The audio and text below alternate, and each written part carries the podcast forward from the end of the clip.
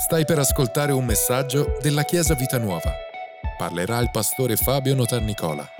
Buon ascolto.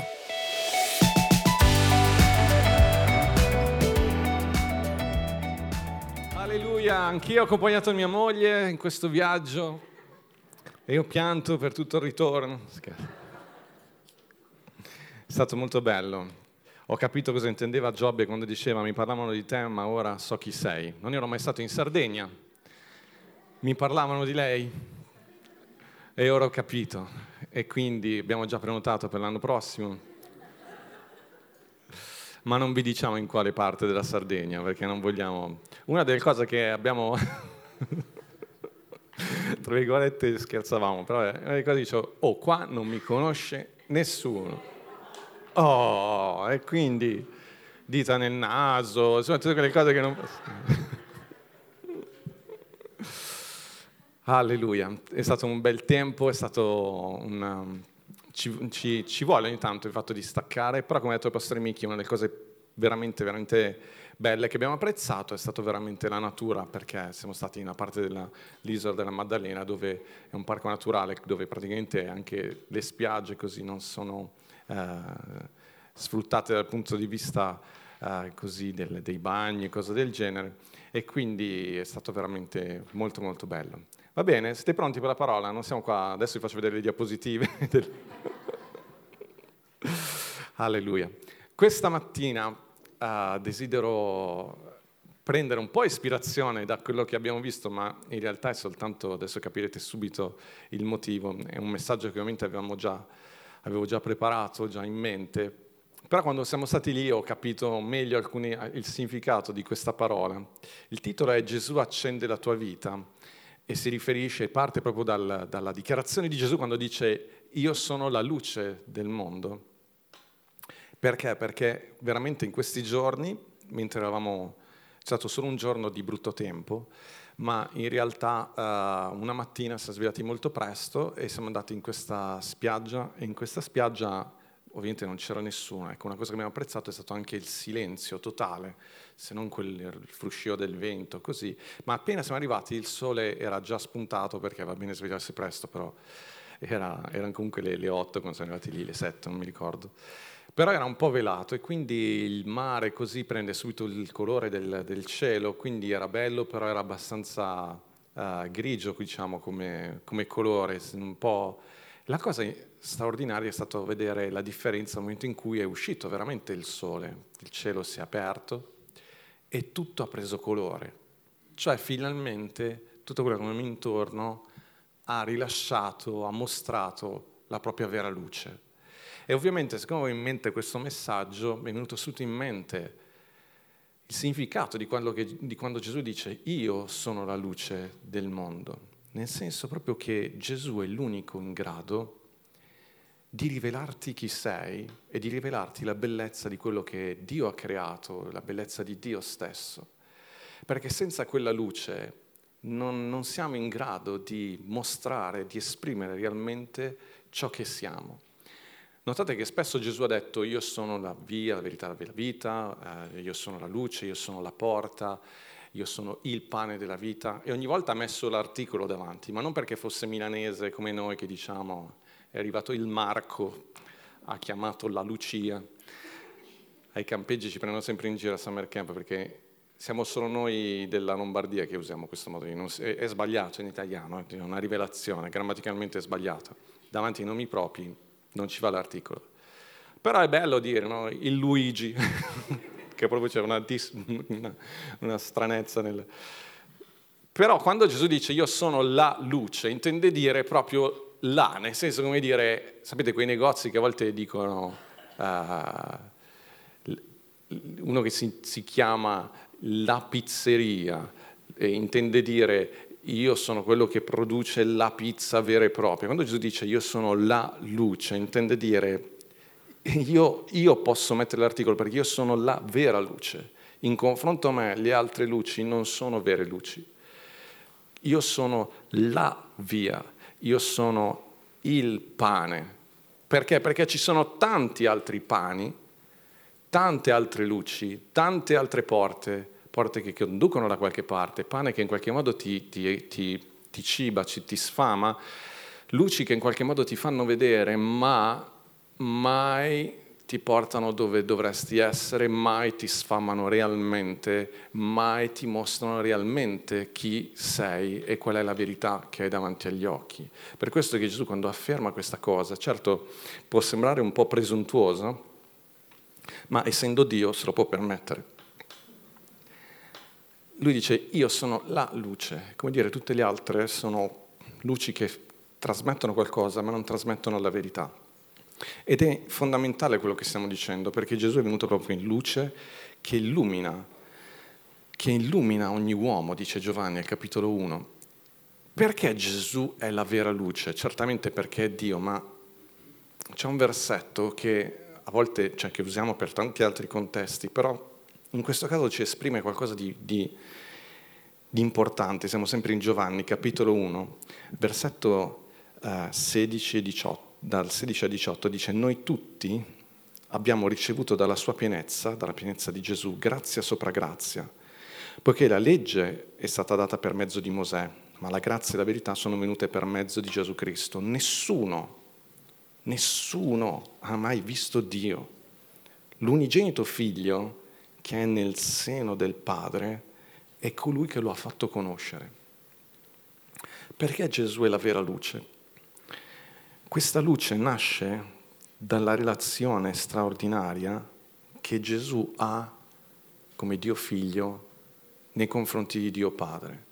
Vedete questo versetto dice nessuno ha visto Dio, nessuno ha mai visto la verità, nessuno ha mai contemplato e nessuno ha mai posto i suoi occhi sul Padre, nessuno ha mai avuto questa relazione col Padre così intima, vedete dice proprio nel seno del Padre, vuol dire che Dio figlio contempla, ma ha proprio una relazione, ah, capisce, vede i piani di Dio, i progetti di Dio, vede ah, dall'eternità, vede quello che Dio è in grado di fare. Per questo che quando volge poi il tuo sguardo su di te, lui è pieno delle meraviglie del Padre e ti vede con occhi che nessun altro può avere. Lui ha uno sguardo sul mondo che solo lui può avere perché, perché lui non vede solo il mondo, vede il mondo con gli occhi di chi conosce la creatività del Padre, i progetti del Padre, le finalità del Padre, le potenzialità dello Spirito e inizi a sorridere guardandoti perché ti vede come un materiale straordinario che Dio potrà usare e, e plasmare a suo modo perché non vede solo te, vede anche tutto il potenziale che Dio ha attraverso di te. È, è come dire tu vai da un medico e questo medico vede quello che tu hai e già sa, perché ne ha già viste tante, perché sa quello che lui può fare, quindi inizia a sorriderti, inizia a trasmetterti tranquillità, perché non vede solo il tuo problema, ma lui sa già. Vedete, è un piccolo esempio, una banalità quello che sto dicendo, ma Dio, Gesù è Dio figlio che da sempre conosce la grazia, la misericordia, la potenza, la creatività, la, la, la, la, voglia, i piani, i desideri, le finalità di Dio Padre e quindi quando ti guarda, ti guarda con gli occhi pieni di questi colori e quindi riesce a riflettere in te questi colori che arrivano dal Padre, questa luce che viene dal Padre. I colori ce li hai tu perché i colori non sono altro che il riflesso di quello che tu sei, ma ci vuole la luce giusta per fare in modo che i colori vengano fuori. Avete visto che io ormai ho raggiunto il colore di Karin? Dio lo sapeva, vabbè, Monti, a te non ci provo neanche, però Dio lo sapeva che io, se fossi rimasto un po' al sole, e io invece rimango pallido, mia moglie rimane pallida, va bene, ma Dio vede cosa la sua luce può fare. Nell'antichità, nei tempi di, di, di, di Gesù, ovviamente non c'era la conoscenza anatomica che c'era oggi, quindi si credeva che quando, noi, quando l'uomo guardava in realtà fossero gli occhi a, come un proiettore al contrario, a illuminare le cose. Ovviamente non c'era la conoscenza di oggi, quindi si era convinti che gli occhi in qualche modo fossero dei fari puntati sul mondo. No? E quindi la luce era quello che permetteva, la luce che usciva dagli occhi, loro non riuscivano a capire come funzionasse, E quindi in qualche modo eri tu che proiettavi questa luce e illuminavi le cose e le potevi vedere. Chiaramente ora sappiamo che è la luce che non, a spiegarvelo perché non sarei in grado di spiegarlo, però comunque chiaramente che è la luce che tocca il nervo ottico, tutte queste cose qua. Però la, la vista, ne parlavo qualche giorno fa con, con Samuele, nel suo laboratorio, no scherzo, non mi ricordo perché, la vista è uno dei, dei, uno dei, sensi, il senso più cerebrale, nel senso che eh, il cervello ci mette molto del suo in questo, in questo uh, senso. E, però attraverso, per, per, questa visione che loro avevano, loro dicevano la luce che tu trasmetti hm, ti fa vedere il mondo in un certo modo, ma quella luce nasce da dentro nasce da te. C'è un versetto di, di, sempre di, che riguarda Gesù che dice una cosa molto importante, Matteo 6, versetto 22 dice la lampada del corpo è l'occhio. Capite adesso perché diceva così? La lampada, cioè ciò che illumina, la lampada del corpo, ciò per cui tu riesci a vedere è l'occhio. Se tieni gli occhi chiusi, il tuo corpo è nelle tenebre. Se apri gli occhi, gli occhi illuminano.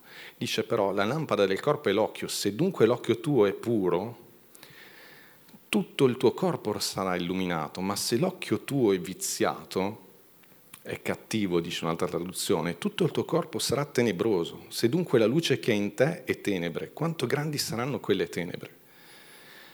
Gesù sta parlando a noi e dice, se la tua luce, se il tuo modo di guardare, se il tuo sguardo non è luminoso, non è limpido, e come fai a ricevere questo sguardo limpido? Cioè se questo sguardo non è ripieno dei colori del Padre, della luce del Padre, della tua relazione con Dio, se non vivi questa pienezza, allora tutto il tuo sguardo guarderà intorno a te e vedrai solo cose tenebrose.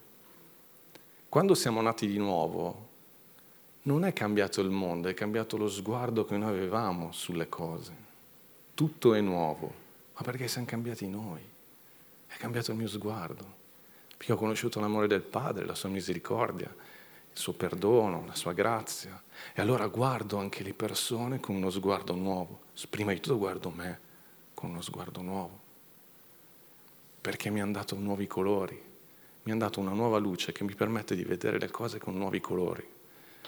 E dove tutto era tenebre, Gesù invece vede potenzialità. Dove c'è fallimento, Gesù vede un ristoro, dove vede, c'è malattia, Gesù vede guarigione cambia completamente. Però fate attenzione, c'è un proverbio, proverbio 23, versetto 6 e 7, che dice non mangiare il pane di chi ha l'occhio malvagio. Notate che mischia le cose. Non mangiare il pane di chi ha l'occhio malvagio.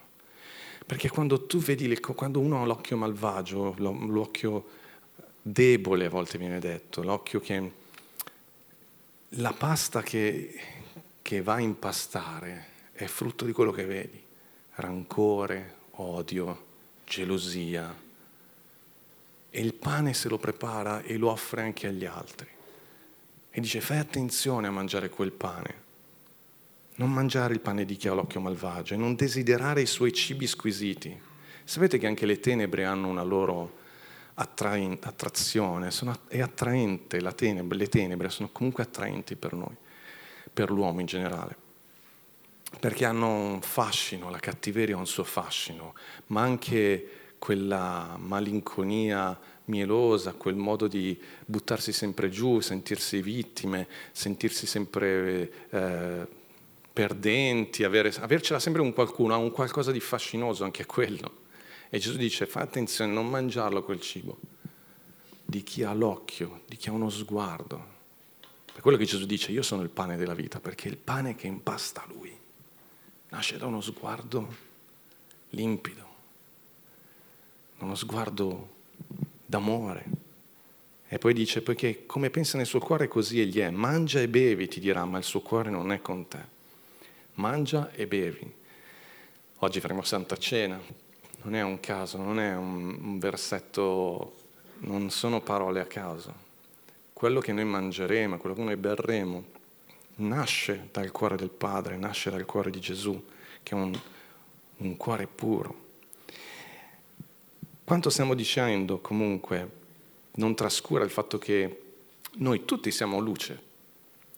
Fate attenzione, il fatto di avere uno sguardo limpido ci permette anche di preparare noi stessi del pane buono per le persone vicino a noi. Lo sguardo che noi dobbiamo trasmettere, l'amore che noi dobbiamo trasmettere, nasce dallo sguardo che noi abbiamo sulla vita e su noi stessi.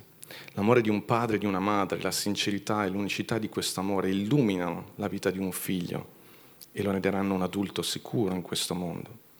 L'amore sincero di un amico, di un'amica, illumina la nostra vita. Quando Gesù dice io sono la luce, non sta dicendo di non avere relazioni con nessun altro. Anzi, poi ci dirà che noi siamo la luce, che noi stessi, Gesù vuole illuminare la nostra vita. Però facciamo attenzione lu- a che luce permettiamo di illuminare la nostra vita. Gli effetti della luce, naturalmente, come ho detto, è quello di illuminarci e di farci vedere il cammino. Io però, proprio in vista della Santa Cena, voglio darvi un'occasione, anche a me stesso, proprio di, di riflettere su alcune cose, riflettere sulla nostra vita. Sempre in Giovanni capitolo 1, versetto 4 dice, in lui era la vita e la vita era la luce degli uomini. Notate, in lui era la vita. In Gesù è la vita, la vita abbondante, la vita piena, la vita soddisfacente, la vita che viene dal Padre.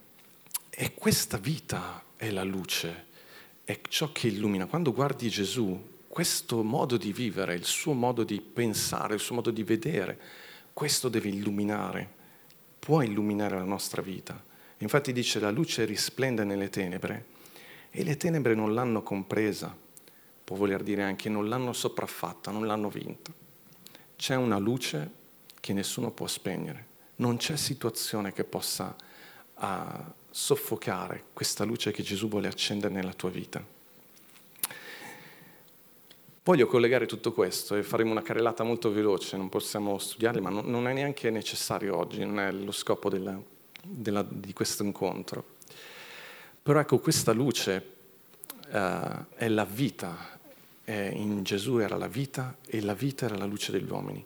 Voglio fare velocemente una, una carrellata di quelli che sono i frutti dello Spirito indicati in Galati 5:22. Perché questo?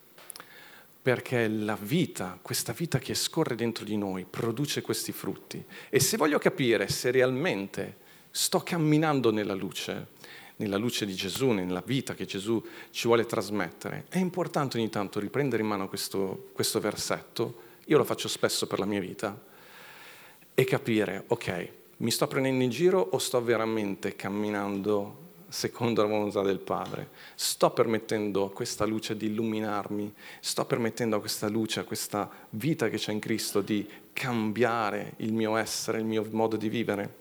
Galati 5:22 è una cartina di tornasole straordinaria, perché Paolo è molto chiaro, gli dice ci sono le opere delle tenebre, vi ricordate? Se cammino nelle tenebre avrò certe opere, ma se cammino per lo Spirito, dice lui, che è un altro modo per dire se cammino nella luce, allora ci sarà questo frutto. De- è normale, è automatico, è, è naturale che ci sia questo frutto. Il frutto dello Spirito, come vi ho detto prima, Galati 5:22 dice il frutto dello Spirito è, una traduzione per indicare il significato di questa frase dice il frutto dello Spirito umano in comunione con lo Spirito Santo. Ritorniamo sempre a quell'immagine, la relazione unica che c'è tra Gesù, Dio Figlio, con Dio Padre, e questa relazione è nel seno del Padre, nel senso che agli occhi è, ripieno della grandezza del carattere del, degli attributi, della bellezza di Dio e questa bellezza ti entra dentro, come noi eravamo in quei posti, in quelle, quelle spiagge, in quei luoghi meravigliosi, quella bellezza ti, ti, ti, ti risveglia qualcosa dentro, ma guardate, è proprio un pallido uh, riflesso di quello che, che, qui sta parlando, di quello che, che indica la relazione tra Dio Padre e Dio Figlio, e genera un amore straordinario che è lo Spirito Santo. Lo, lo Spirito Santo è proprio la, la terza persona della Trinità, è talmente potente questa relazione eh, che, che, che, è impersonificata proprio nello Spirito Santo e questo Spirito è in, è in noi. E grazie a questa relazione, io non vi sto dicendo che ora uscendo di qui dovete sforzarvi di produrre questo frutto, no, vi sto dicendo se non c'è questo frutto dentro di voi o lo, lo state perdendo in alcuni aspetti, ritornate a fissare, ritornate in Sardegna, ritornate a fissare il vostro sguardo su papà, sulla parola perché vuol dire che diversamente ci siamo distratti per qualunque motivo, per le situazioni, circostanze, eh, fatica, malattia, eh, tutto quello che è. Oh, in questa settimana noi siamo stati in Sardegna, ma notizie brutte sui giornali era una dietro l'altra. Noi siamo in questo mondo. Non è così impossibile improbabile perdere di vista questa relazione così profonda che invece dobbiamo continuare ad avere col Padre. Siete pronti? Siamo un po' veloci, nel senso che non voglio trattare ogni aspetto dello Spirito Santo in maniera approfondita, voglio soltanto darvi qualche idea per riflettere. Sto camminando in questo, lo posso vivere, mia, lo posso riconoscere nella mia vita. Il frutto dello Spirito è, dice Paolo, amore. Sono, noi spesso lo faccio a tre alla volta, li collego tre, amore, gioia e pace. Sono tre frutti molto collegati perché parlano principalmente della tua relazione con Dio. È proprio una relazione col Padre. Questa relazione produce amore. Quindi questa è luce, noi siamo anche tentati dalle tenebre, ricordatevi, le tenebre vi accompagneranno sempre, però dovete cercare di tenerli fuori dalla porta. Le tenebre sono quelle che ti fanno pensare, ti fanno perdere amore per te stesso e a volte disprezzi la tua vita, a volte uh, ti svaluti completamente. Sono pensieri che che, che frullano dentro di te, quello è tenebre. La luce invece ti fa riconoscere che sei amato, che sei prezioso per Dio, che Lui ti ama più di un'altra cosa.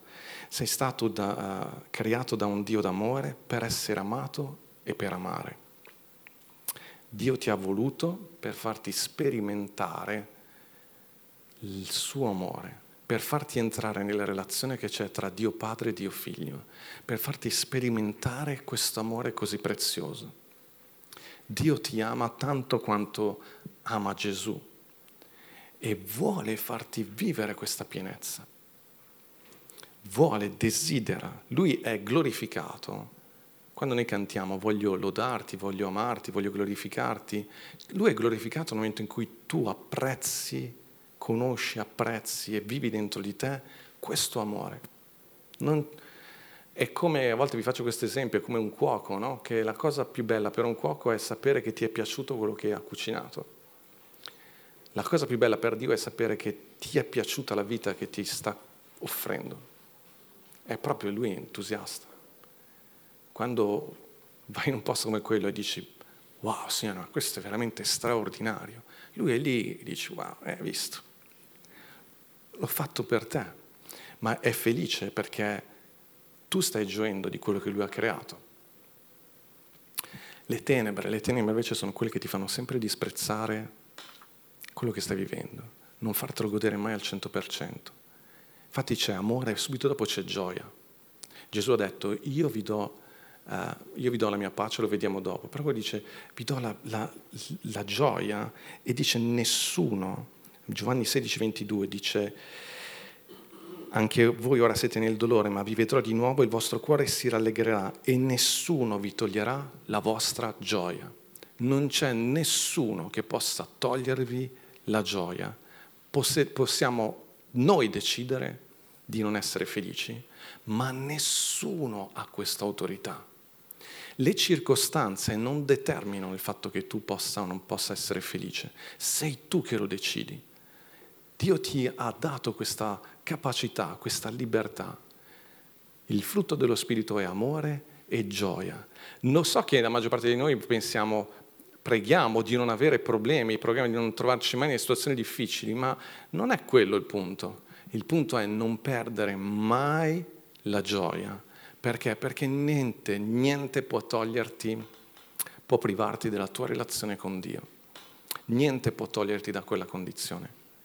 E Gesù l'ha detto, guardate, non sono io che lo, dice, lo dico, è Gesù che dice, nessuno vi toglierà la vostra gioia. Frutto dello Spirito ci dice non rinunciare ad essere felice, non rinunciare mai ad essere felice. ma lotta veramente con tutte le tue forze, qui in questo caso ve lo dico, per rimanere nella gioia. Gesù è felice di te, è felice per te, è felice di quello che Lui può fare attraverso di te. La nostra gioia molte volte dipende dal fatto che um, la nostra mancanza di gioia, dal fatto che non ci sentiamo utili, non ci sentiamo... Invece Gesù proprio si vuole usare di te e richiede, ritiene che tu sia uno strumento straordinario. Gesù vuole. Vedete, quando Gesù ti guarda, ti guarda con uno sguardo, anche come detto prima, lui è la presenza del Padre e sa che cosa Dio vuole fare attraverso di te. E ti ritiene la persona perfetta, ideale. Forse sei da mettere a posto, da, da, da, da smussare qualche angolo, sì, ma lui sa come fare. Non accettare mai l'idea che non vali niente, che non serve a nulla. Non, non accettare mai l'idea che che non hai abbastanza talenti rispetto agli altri, non confrontarti mai con gli altri, non serve a niente. Gesù quando ti guarda, guarda pienamente te, non sta guardando te e deve scegliere una rosa di 11 giocatori, quindi deve vedere, insomma, prendo te, se prendo te, sai, non posso prendere quell'altro. No, no, lui sta, è concentrato pienamente su di te. È uno sguardo straordinario. E guarda te, il potenziale che c'è in te ed è convinto che ha proprio bisogno di te. E c'è amore, gioia e poi c'è pace. Gesù ci ha dato, lasciato in eredità la sua pace, dice io vi lascio la pace, vi do la mia pace, io ve la do non come il mondo, come il mondo fa, ma il vostro cuore non sia turbato e non si spaventi, hai la pace. Vedete, questi tre doni, questi tre frutti sono molto collegati e riguardano la nostra relazione con Dio, proprio una triade che è veramente difficile avere una senza l'altra. Amore, gioia, pace. Pace significa che mai e poi mai non devi mai accettare l'idea, mai accettare il, il consiglio, il uh, sospetto da parte del diavolo che, che tu non possa presentarti alla presenza di Dio attraverso la pace, vuol dire, Paolo ci dice che per la pace che noi abbiamo in Cristo Gesù abbiamo sempre accesso alla grazia di Dio. Tu sei favorito, il suo favore è su di te, la sua benedizione è su di te. Non c'è nulla che tu non possa ricevere da parte del Padre. Il frutto dello Spirito. Vedete, quando tu ti guardi con questo sguardo e guardi le persone intorno a te con questo sguardo, è uno sguardo che illumina in maniera diversa. Sapete, dall'amore, dalla gioia, dalla pace nascono le cose grandi. Non è possibile realizzare cose grandi nella nostra vita se non viviamo questi tre frutti continuamente, se non cibiamo la nostra vita di questi tre frutti. Ci sono altri tre frutti che voglio analizzare con voi. Dopo c'è Santa Cena, ognuno di noi avrà un attimo di tempo per riflettere davanti al Signore. L'altra triade è pazienza, gentilezza e bontà. Questi tre frutti ci parlano e servono in modo particolare per le nostre relazioni con gli altri. I primi tre abbiamo parlato della relazione con Dio, queste sono le relazioni con gli altri. Pazienza, prima di tutto non pensare mai di essere fuori tempo e di dover affrettare le cose, c'è la stagione giusta per ogni cosa, c'è il frutto giusto per ogni stagione, l'abbiamo detto anche domenica ai battesimi. Ricorda che gli obiettivi più preziosi e più ambiziosi richiedono e necessitano tempo. Non rinunciare mai a un progetto ambizioso solo perché hai la pre- premura di arrivare a una conclusione, hai la premura del successo, cose di questo genere. Le promesse si ereditano attraverso fede e pazienza, ma la pazienza soprattutto è la capacità di controllare una definizione dice così, controllare l'ira che facilmente esploderebbe nei confronti degli avversari. Impara ad avere uno sguardo d'amore, uno sguardo che produce pazienza nei confronti degli altri. Abbi pazienza e trasmetti pazienza. Sapete, um, questa pazienza nasce dalla fiducia che l'altro non ha ancora scoperto tutti i suoi meravigliosi colori. C'era una frase di Abraham Lincoln che diceva, quella persona mi dà veramente i nervi, devo conoscerla meglio. Perché diceva così? Perché sicuramente c'è qualcosa che io non conosco e non capisco di quella persona o quella persona non, capisce, non ha ancora capito qualcosa di me. Trasmetti pazienza e guarda le persone con questa fiducia, ti trasmetterà pazienza. Dio, quando noi eravamo ancora lontani da Lui, ci ha guardato con molta pazienza E molti di noi li sta guardando ancora con molta pazienza. Ci sono gli angeli intorno che dicono guarda basta, non ce l'ho. Calma, lo conosco, so cosa c'è davanti, so cosa c'è dietro, so cosa c'è intorno a lui, so cosa posso fare attraverso di lui, dammi un attimo di tempo. Ricordate quando diceva la parabola di quel, cioè quel fico che non dava frutto, dico, cosa faccio? Lo, lo, lo, no, aspetta, lavoriamo un po', curiamo un po', mettiamo un po' di concime, hm? Vedrai che l'anno prossimo, vedrai che porterà frutto. Hai questa pazienza, spremi tutto per te e poi pazienza nei confronti degli altri. E poi c'è la gentilezza. È straordinario questo frutto. Gentilezza non è vai al bar, c'è Mara, ci sono gli altri che vanno lì, sono gentili, tutto quanto, eh, la gentilezza, l'accoglienza, è anche quello. Ma la gentilezza serve soprattutto quando ci sono problemi, quando c'è litigio, quando c'è uh, persone con le quali non vai d'accordo. Nelle relazioni ho una grande rivelazione da farti, nelle relazioni ci saranno sempre problemi. Disaccordo nelle relazioni è normalissimo, sapete perché? Perché incredibilmente non siete tutti uguali a me, ma siamo tutti diversi. E la volete tutti in maniera diversa e tutti la pensate in maniera diversa. Il mondo è fatto di relazioni e le relazioni sono complicate. Se non vuoi avere problemi da questo punto di vista, vai su un'isola deserta, ma riuscirai a litigare anche con te stesso, perché anche lì siete almeno due o tre, ok? e non sto parlando di demoni, sto parlando di spirito, anima e corpo eh, e tutte queste cose qua. Eh, guardate, è, è normalissimo. La gentilezza è necessaria quando ci sono problemi e difficoltà. Le relazioni sono fonte di problemi e di lotta e di battaglia ma è proprio in quel momento che abbiamo bisogno di gentilezza, così da affrontare il conflitto in modo costruttivo, con la pazienza, la gentilezza necessaria perché la vita ci richiede questi atteggiamenti. A volte preghiamo per non avere difficoltà. In realtà ciò che hai bisogno non è che la persona muoia o sparisca, okay? hai bisogno di gentilezza, di accogliere l'altro per quello che è e fare in modo Vedete, la gentilezza è l'opposto del combattere immediatamente. L'altro ha un punto di vista diverso dal tuo, accoglilo con gentilezza, cerca di capirlo, di ascoltare e mostra soprattutto all'altro che sei disposto ad, accogliere il suo punto di vista. Ma non così, eh? Quindi mo ti mostro, accoglilo perché magari c'è qualcosa che veramente tu puoi imparare. Non è facile, non è sempre facile. Però la fonte è sempre la tua relazione con Dio. Quindi in alcuni casi devi dirgli, senti, aspetta che devo pregare prima, devo ritrovare quella cosa che ha detto il pastore Fabio, che non mi ricordo cos'è, che è, perché devi avere uno sguardo più ampio, devi avere uno sguardo che riesce ad andare oltre quello che stai vivendo in quel momento. Però guardate che far fruttare, far, far crescere gentilezza dentro di noi può essere la chiave per avere successo nel lavoro, nelle relazioni, nella squadra, in qualunque cosa state facendo, nella famiglia, soprattutto nella coppia, la gentilezza. Gentilezza, ve lo ripeto, la gentilezza non lo vedi quando le cose vanno bene. Siamo tutti gentili quando tutto va bene, ok? Se tu vai al ristorante e ti trattano bene, ti pa, tutto va bene. Ma il problema è essere gentili quando l'altro non è gentile. Il frutto dello spirito è soprannaturale. Quindi tu dici, ma non è possibile essere gentili quando l'altro non lo è con te. Umanamente parlando, certo, ma nessuna delle cose che stiamo dicendo, umanamente parlando, sembrano possibili.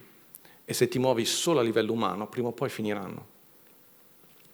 Invece no, nello spirito è così. E poi dice bontà, capite perché sono insieme pazienza, gentilezza e bontà. La bontà vuol dire essere buono, avere uno sguardo buono con l'altro. Um, e avere una, uno sguardo che vede nell'altro non soltanto quello che è, ma quello che può essere e potrebbe diventare. Imparate a trattare gli altri non per quello che sono, ma per quello che possono essere in Cristo Gesù. Gesù ti ha sempre trattato in questo modo, non per quello che tu eri in quel momento, ma per quello che tu saresti stato in Lui, in Cristo. I nostri figli, i nostri amicizie, le nostre persone nella squadra devono essere, impara a trattarle per quello che saranno. E tu dici, ma è una finzione questo? Guarda, quando io ho fatto, io ho fatto giurisprudenza, quando ho iniziato a, a, entrare in tribunale, a fare pratica, anche se, tu non eri, anche se non ero avvocato, però cosa succede? Che iniziano a, a chiamarti in quel modo, se non avvocato ma con termine dottore, e ti sembra all'inizio sembra un po' strano, ma sai anche perché è giusto fare così? Perché trasmette alla persona la, l'idea di cosa sta per diventare.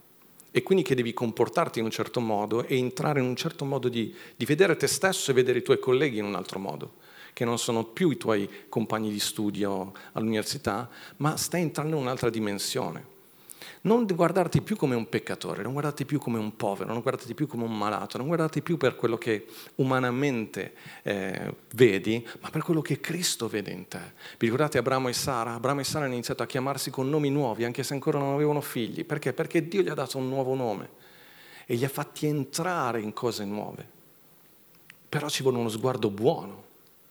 Noi invece siamo sempre facili a prenderci in giro sottolineando i nostri difetti è vero, a volte questo può far ridere, può far scherzare, può farci sorridere e rendere un po' più leggere le situazioni, però fai attenzione perché a volte è una fossa che ti scavi dalla quale poi fai fatica a uscire. Quindi questo ha a che fare con le relazioni e vi dico che dalla pazienza, dalla gentilezza e dalla bontà nascono relazioni strepitose.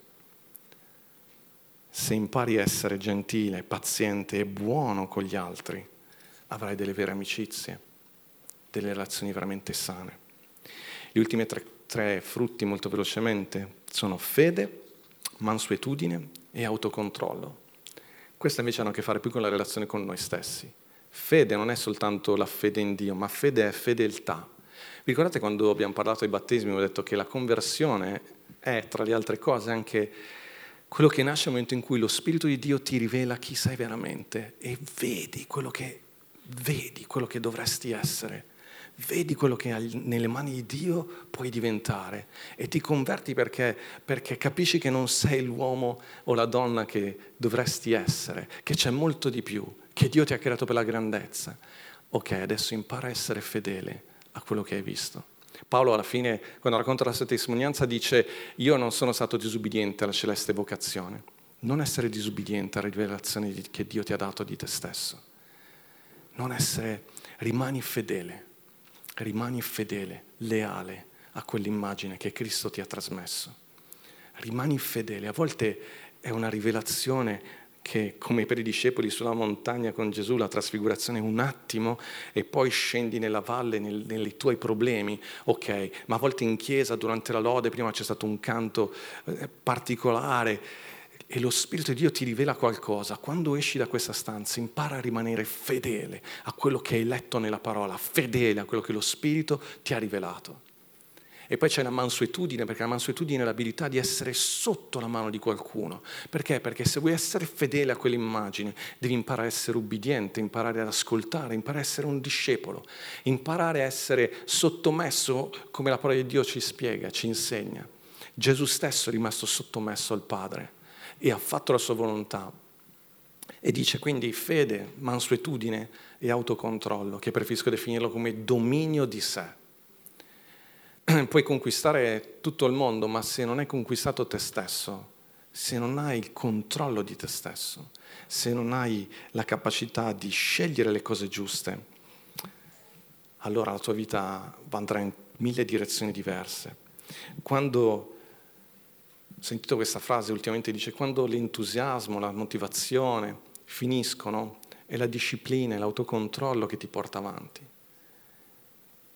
Ci sono momenti, quando siamo qua in chiesa, troviamo entusiasmo, insomma spero che durante tutto quello che viviamo, e quindi lunedì va alla grande, il martedì così così, dal mercoledì ci vuole un po' di disciplina e autocontrollo, un po' di dominio di sé poi si riesce a venire alla preghiera. Ma se non vieni alla preghiera ci vuole proprio dominio, autocontrollo. Vedete che non è il Dio controllo, ma autocontrollo, perché Dio ti lascia sempre libero di scegliere. È un rischio, sì, la libertà è faticosa, molto faticosa, perché devi, devi scegliere tu di svegliarti al mattino, di sorridere, di essere buono, di vivere l'amore di Dio per te, di avere relazioni buone con gli altri, di essere fedele a te stesso, è una tua scelta, ma perché Dio ama avere figli che lo servono perché hanno scelto di farlo e desiderano farlo. Non siamo, uh, se non siamo noi a dominare noi stessi, ricordati che vuol dire che siamo dominati da qualcos'altro. Se non sei tu che prendi il dominio di te, allora forse la pigrizia, la noia, la disperazione, la, la demotivazione, qualcosa sta dominando la tua vita. È il tempo che prendi tu il controllo. Amen. Dalla fede, dalla gentilezza e dalla bontà si realizzano destini e cambiamenti prodigiosi, straordinari. Amen, Chiesa. Alziamoci un attimo in piedi. Vi ripeto queste frasi che secondo me sono importantissime. Dall'amore, dalla pace e dalla gioia, da questi tre frutti nascono le cose più grandi. Dalla pazienza, dalla gentilezza e dalla bontà nascono relazioni strepitose. Dalla fede, dalla gentilezza e dalla bontà e dall'autocontrollo, scusatemi, dalla fede, dalla mansuetudine, dall'autocontrollo si realizzano i destini e i cambiamenti più prodigiosi. Amen, Chiesa. E Gesù di nuovo parlò loro dicendo, io sono la luce del mondo, chi mi segue non camminerà nelle tenebre, ma avrà la luce della vita.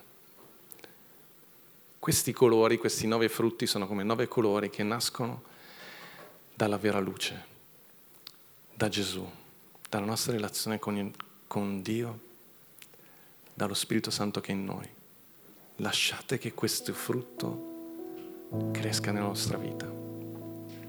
Quello che voglio fare ora è che mentre cantiamo, se volete potete cantare, altrimenti potete semplicemente uh, stare in piedi e riflettere un attimo sulla vostra vita e dire,